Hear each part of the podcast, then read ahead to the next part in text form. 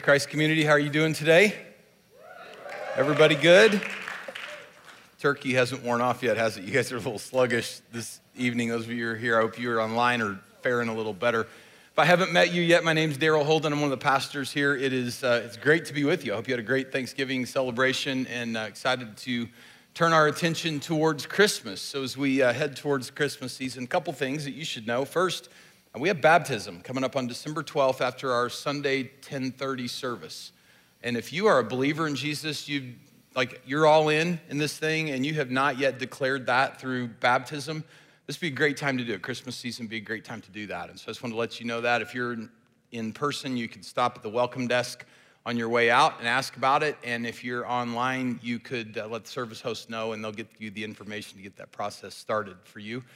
Uh, second thing, Christmas Eve services. Friday, December 24th. Christmas Eve services are always on Christmas Eve, 2, 3.30, and 5 o'clock. All right, you have been warned. Those are the service times. So I'm excited to celebrate Christmas with you. So this, uh, this Christmas, our series um, that we're doing is we've just titled it Regifting. Uh, you guys know what regifting is, right? Um, it's been around forever. We just didn't have a we didn't have a name for it until Seinfeld show, season six, some of you like that show. Okay, so Elaine gifted for Christmas a label maker to Tim Whatley.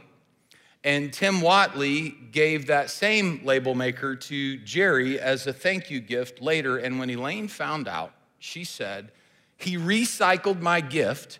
He's a re gifter.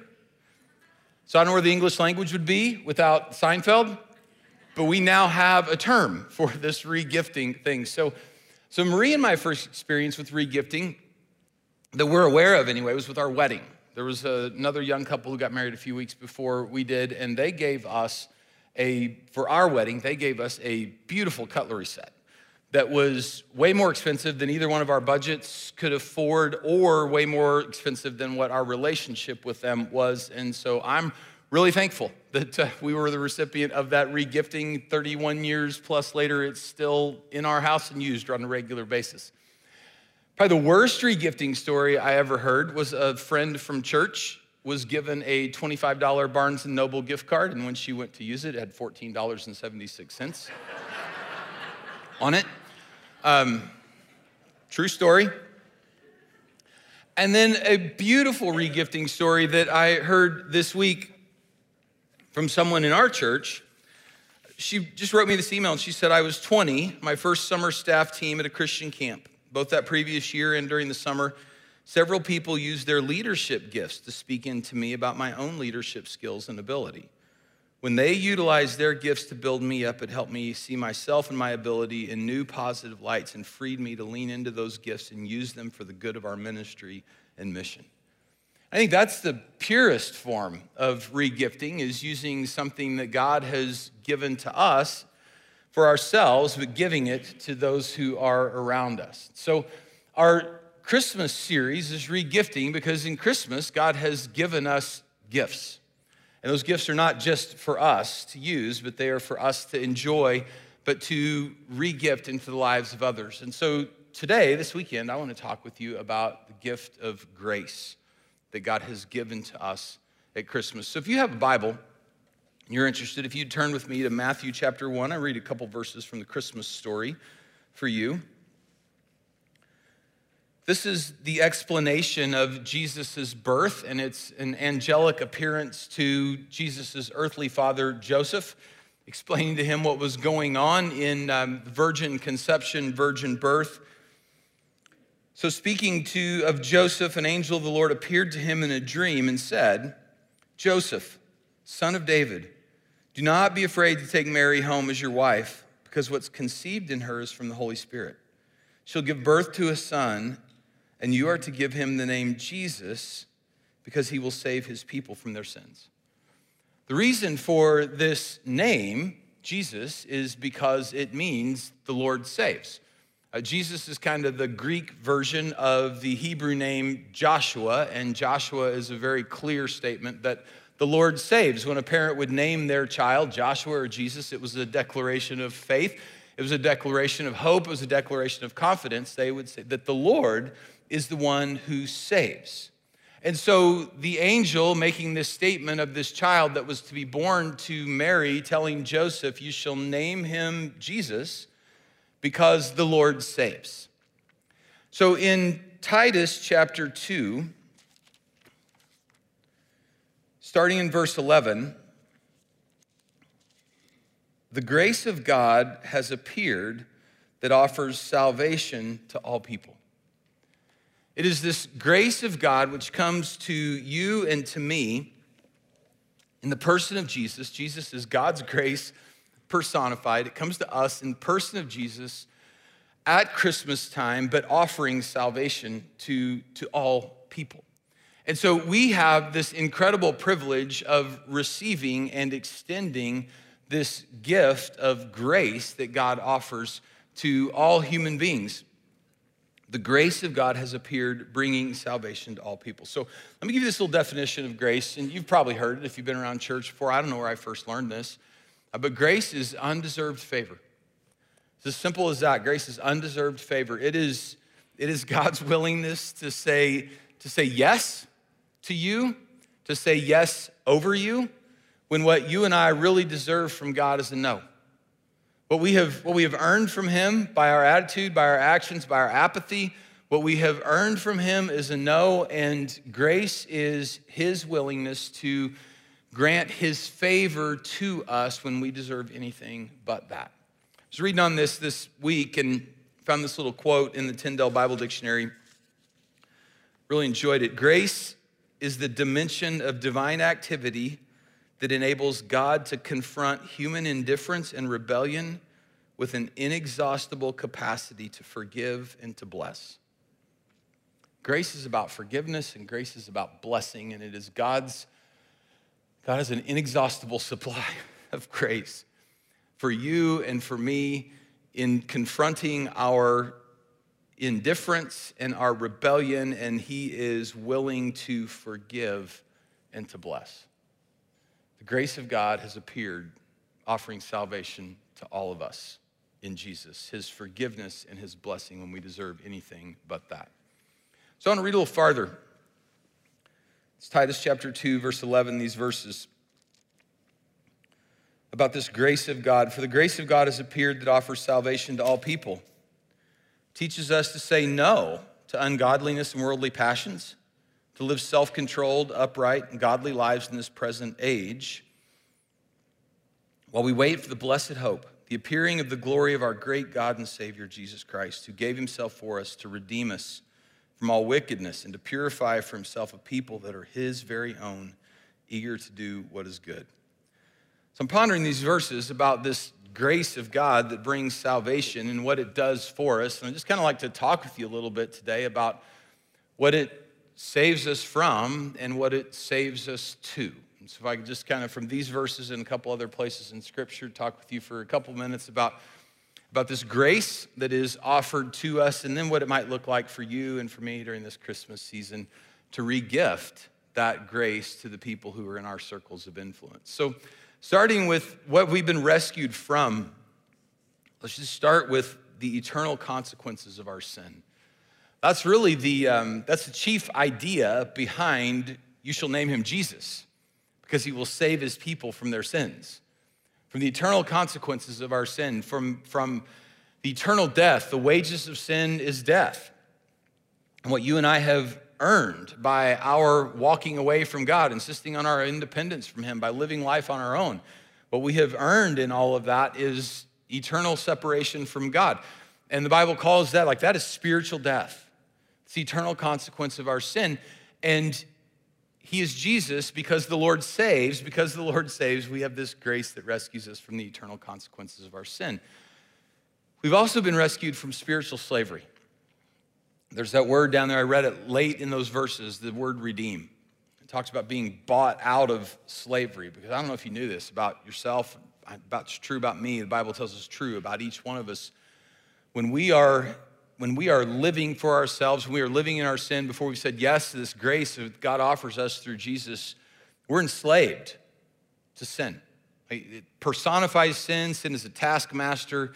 Um, sin has ownership over and control over you, and the decisions like it has convinced you that you are living in some kind of freedom, like you're making your own choices, your own decisions, going your own way, but that just spiritually is not the case. You are living as a spiritual slave to this master called sin, and and you and I are redeemed like Jesus, He redeems us, He buys us back from that slavery to sin. He also rescues us from destructive behavior. And we read a couple minutes ago those words this grace of God teaches us to say no to some things, teaches us to say no. And if you could just kind of make a really long list, it's the stuff that it's, it's the destructive behavior, it's, it's destructive to you. Scripture speaks of like Satan has come and his goal for you is to steal and to kill and to destroy you, and he convinces you that that is the path to walk. And this grace of God teaches us to say no to this behavior that leads us down that path of destruction. And that path promises an awful lot of things. But as you walk it, what you learn is it's empty, which for a while keeps us walking down that same path because, well, this step didn't fill me like it promised, that next step must.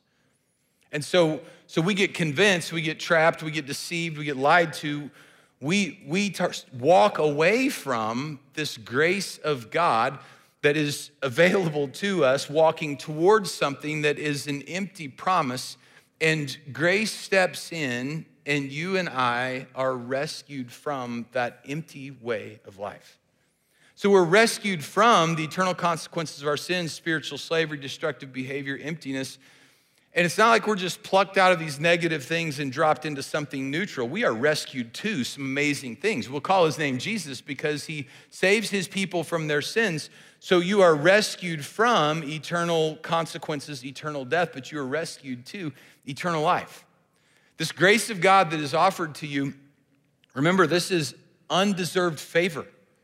So, where you and I deserve eternal death, we instead receive eternal life. And that this is the grace of God being just speaking his yes over us, meeting our indifference, meeting our rebellion with his abundance. Spiritual freedom. He sets you free from sin. And if you've experienced that, you know what I'm talking about. That he, instead of being enslaved to your sin, you are now free from your sin. And that doesn't mean you're set free to just run and do whatever you want, because frankly, you and I running around doing whatever we want leads us back into more slavery. Instead, what he sets us free to, to walk in his paths, which lead to life. And this is God's grace. You and I haven't earned this. We haven't deserved this. This is we don't, this is not something that you and I could lay hold of and say, this belongs to me because of something I have done. This is, this is your Heavenly Father looking at you and saying, hey, I love you. I have something better for you. I have something more for you. You have walked away from me, but I want, let me, let me draw you back.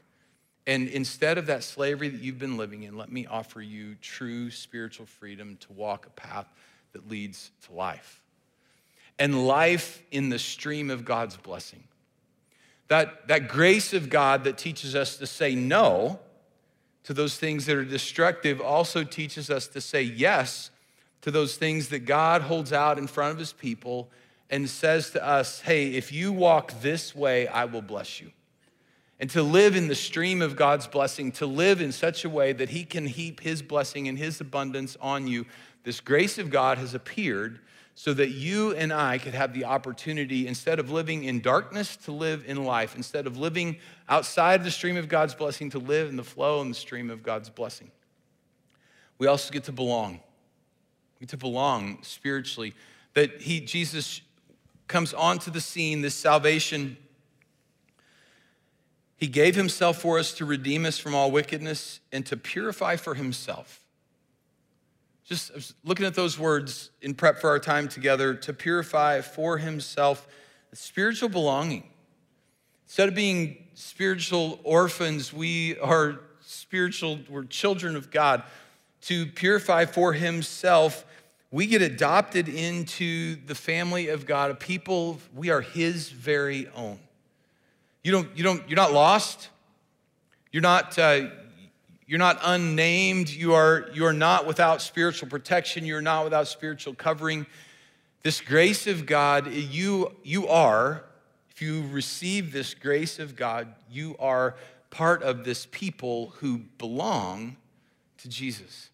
I think it's incredibly good news that we, that we get to belong to someone, that we, we, don't, we don't belong to ourselves and we don't, we're not just set free to drift. We actually, we are a people that have been prepared and belong to Jesus and we get to be filled. This is the last part that we've been rescued to. We get to be filled to overflowing. We get to be people who are purified and belong to Him for every good work. We're eager to do what is good. And so we get to live this life that's not just a life for us. It's a life that flows into us and it's a life that flows out of us. And what we know from our own experience that this is when you're really living. When, when you are not just receiving, but you are actually getting to give, that filled to overflowing thing, that's when you and I are really living. And this grace of God has appeared to you and to me so that we have this opportunity to live a life that is filled to overflowing. And all of this showed up on that first Christmas morning, wrapped in swaddling clothes and lying in a manger. The grace of God has appeared in Jesus, who came to save us from our sins. And so we're people of grace. You know, we, we gather together in church building, whether it's here in the place you gather online, gather together and and we sit under and we sit in this umbrella or this bubble of, of grace that God, that God ministers to us. We're people of grace. Because if it weren't for God's grace, if it weren't His inexhaustible supply and His inexhaustible ability to meet our rebellion and our apathy with His abundance, with His yes when we deserve a no, we would be sunk. Eh, we would be sunk if it were not for God's grace that He ministers to us in and through Jesus. We are people of grace. And so, so we recognize that, we acknowledge that. I don't think I'm saying anything to you that those of you who are part of this worship service would, would say no to. I think this is something that we're all like, yes, please, and more of it, right? Yes, please, and more of it. So, as people who have received this gift of grace from God, what does it look like for us to be people who regift this grace? And so I've got a few ideas for us here as we head into this Christmas season, what, what ministering grace looks like. This first one would be to broaden your circles to the margins. You think about your circle. Who are the people that are part of your everyday life? They're kind of on your beaten path. They're when you start thinking about, you know, who are the people in my life, you that's your circle. Grace broadens the circle. Jesus, Jesus was perfectly comfortable in heaven. He was his, his circle with angelic beings, the Father and the Holy Spirit, the Trinity, like he was, he was perfectly comfortable there. And he came stepped down, became one of us, came to live among us, engaged us, engaged with us. So, people who've received that kind of grace, I think part of ministering that grace is a willingness to step outside of our comfort zones. For sure, we minister grace within our comfort zones too. But as recipients of grace, we should be giving thought to following Jesus' example and stepping outside of our comfort zone to the margins. And, what, and what's interesting about that, Jesus' heart beats for people who are on the margins. If you read through the gospel accounts of his earthly life, he that's, those were his people, the people, the, the people on the margins. So much so that he told his followers, if you're looking for me, it's in the margins. When you, when you find the people who are on the margins and you are ministering to them, you are directly serving, you are directly ministering to me. And it's, it's a beautiful statement to his people. And, and for all of us, there's, there's always there's always people on the margins. We're never the person who's not on the margin. Sometimes we're on the margins. Sometimes we're in a room where there's other people that we get to minister to. But to broaden our circle so that it, it includes people who are on the margins, whatever, whatever that looks like in our lives. The second way that we, um, I think we extend grace is, is particularly in a situation where someone is not measuring up. The question is, what would I do, what would I say if they were meeting or exceeding my expectations? And then do that. Right? That's what grace is. That's, that's a huge chunk of grace. You and I didn't, like, we didn't meet God's expectations. We can't measure up to his standard. We fell far from that by our sin. But what God has been willing to do for you and for me is to look at us through Jesus. He's willing to look at you and say, Hey, I, when I look at you, I see Jesus. I've wrapped you, you are wrapped in Jesus. This grace, salvation, you are wrapped in Jesus. And so I see, I see the one who met and exceeded all expectations. Jesus the booming voice from heaven at his baptism This is my beloved Son. With him I am well pleased. God says that to Jesus, and because you are in Jesus by his grace, he says that to you. And so, for you and for me to be able to minister that same kind of grace, whether it's with people in our household or somebody who's taking care of us at a restaurant or somebody that we're working with, you, you pick the spot. But what would I say or do to this person or for this person if they were meeting or exceeding my expectations and then do that for them?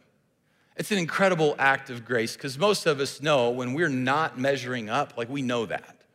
And to have somebody who's willing to, to treat you as if you did, as if you were, it's mind blowing in the moment when you know you haven't measured up and yet somebody blesses you, affirms you, treats you as if you've, you've met or exceeded their expectations. So, so what, what would it look like if they were exceeding my expectations? Do that. Third one, to slow down, to be present, to really listen. This is what Jesus did. This is the incarnation. He, he stepped into our world and he was with us. His name will be called Emmanuel, which means God with us. And he, he came, he stepped into history and people's lives and, and was with them and was present. He saw them, he listened to them, he touched them, he reached out to them, he was, he was engaged. And again, you read through the accounts of Jesus' life, and there, there's, there's never a point where he is like, you know, there's never a point where he's where he's like, we got to hurry this up. The people who were in front of him were the people that are most important to him. The people he's with, he had compassion for them, and he was he he was present and he listened and he was there. And you know how the holidays are. We know what this next, next four weeks is going to be like for all of us. With work, family, responsibilities, trying to get it all done, there's going to be the potential for a whole lot of this, trying to make things happen. And grace says to the people who are with us, like, hey, I'm with you. Like right here, we're, we're present in each other's lives. Let's just kind of take a breath, see each other, hear each other experience each other in these moments. People who are able to do that are rare. This is, this is not a common thing. You probably can't think of more than a handful of people in your life who, when you've spent time with them, you really you feel like they were with you, not with you until they could get to the next thing or until they had to go to the next thing. That they were present in those moments and they paid attention to you because you mattered. And so we get to minister incarnation kind of grace to the people who are around us. Slow down, be present, really listen. This next one give the benefit of the doubt. I can't point to a particular scripture passage or even a moment in Jesus' life for this. It's, people in our small group taught us this years ago, and it was one of the great lessons that we learned about grace. Grace says, All right, I'm gonna, I'm gonna give you the benefit of the doubt. Again, with the pace of the holiday season, the way things are going, with the stress, pressure that's in our world today, all these different things, for something to be going sideways and you be willing to give the person that is that feels like they're the one taking it sideways, just give them the benefit of the doubt.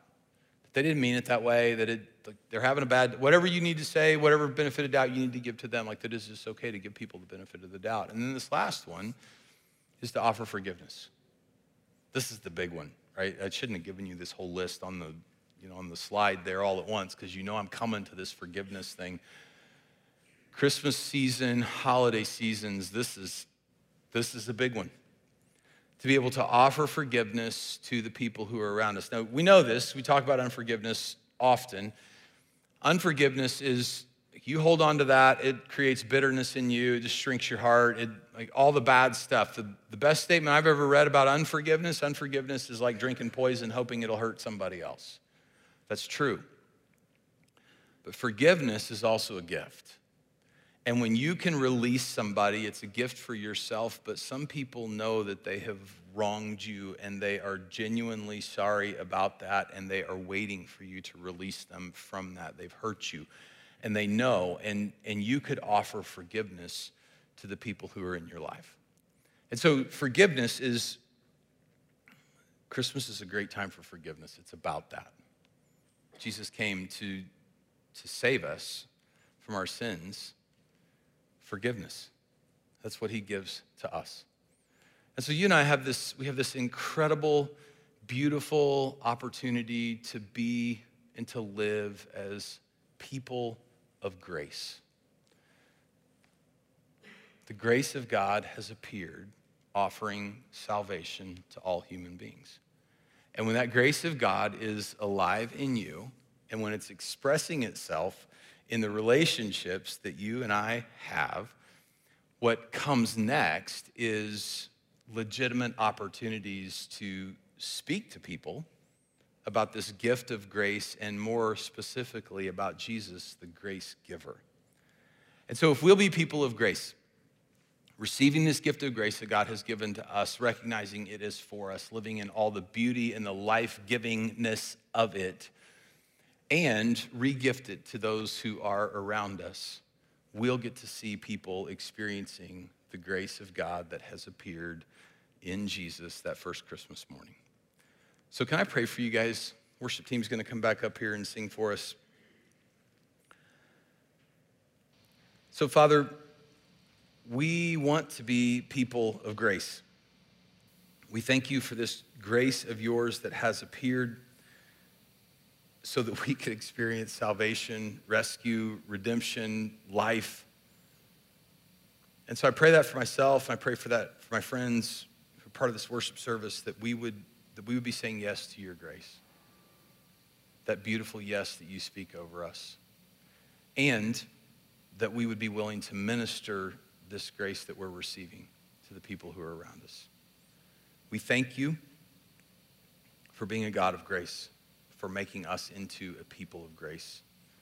And Jesus, we want to honor you with this grace you've given to us. And so we pray these things in your name. Amen.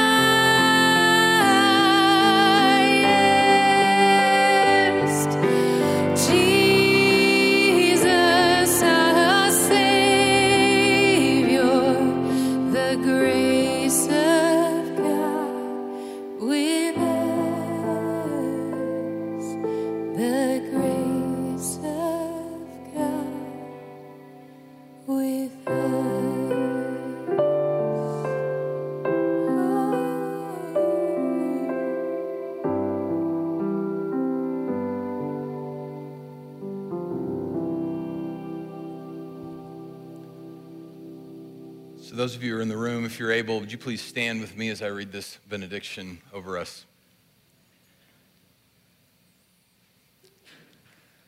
To him who is able to keep you from stumbling and to present you before his glorious presence without fault with great joy. To the only God, our Savior, be glory, majesty, power, and authority through Jesus Christ our Lord before all ages, now and forevermore. Amen. God bless you guys. I love you. See you next weekend.